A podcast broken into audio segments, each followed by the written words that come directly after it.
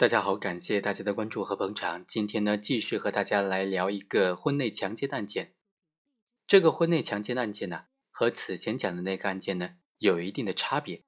因为这个案件虽然是在婚内，但是已经是在离婚诉讼当中，只不过这个离婚判决还没有生效而已，甚至离婚判决已经做出来了。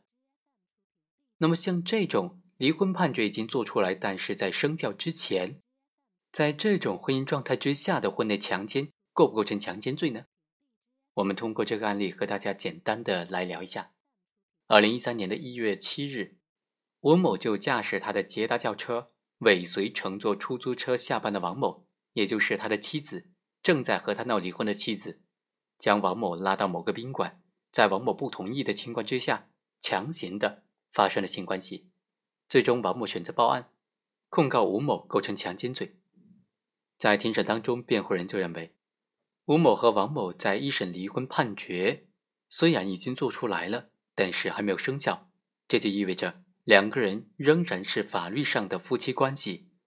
两个人在此时发生了性关系，就不能够认定为强奸罪，因为他们的夫妻关系，他们的这种婚姻状态依然是合法有效的。但是法院认为啊。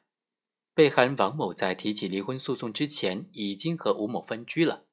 在法院作出准予离婚的判决之后，吴某提出了上诉。虽然这个判决还没有实际发生法律效力，但是很显然，吴某和被害人王某之间已经不具备正常的夫妻关系了。此时，吴某违背王某的意志，强行的和王某发生性关系，就应当认定构成强奸罪。最终，法院判决吴某犯强奸罪。判处有期徒刑三年。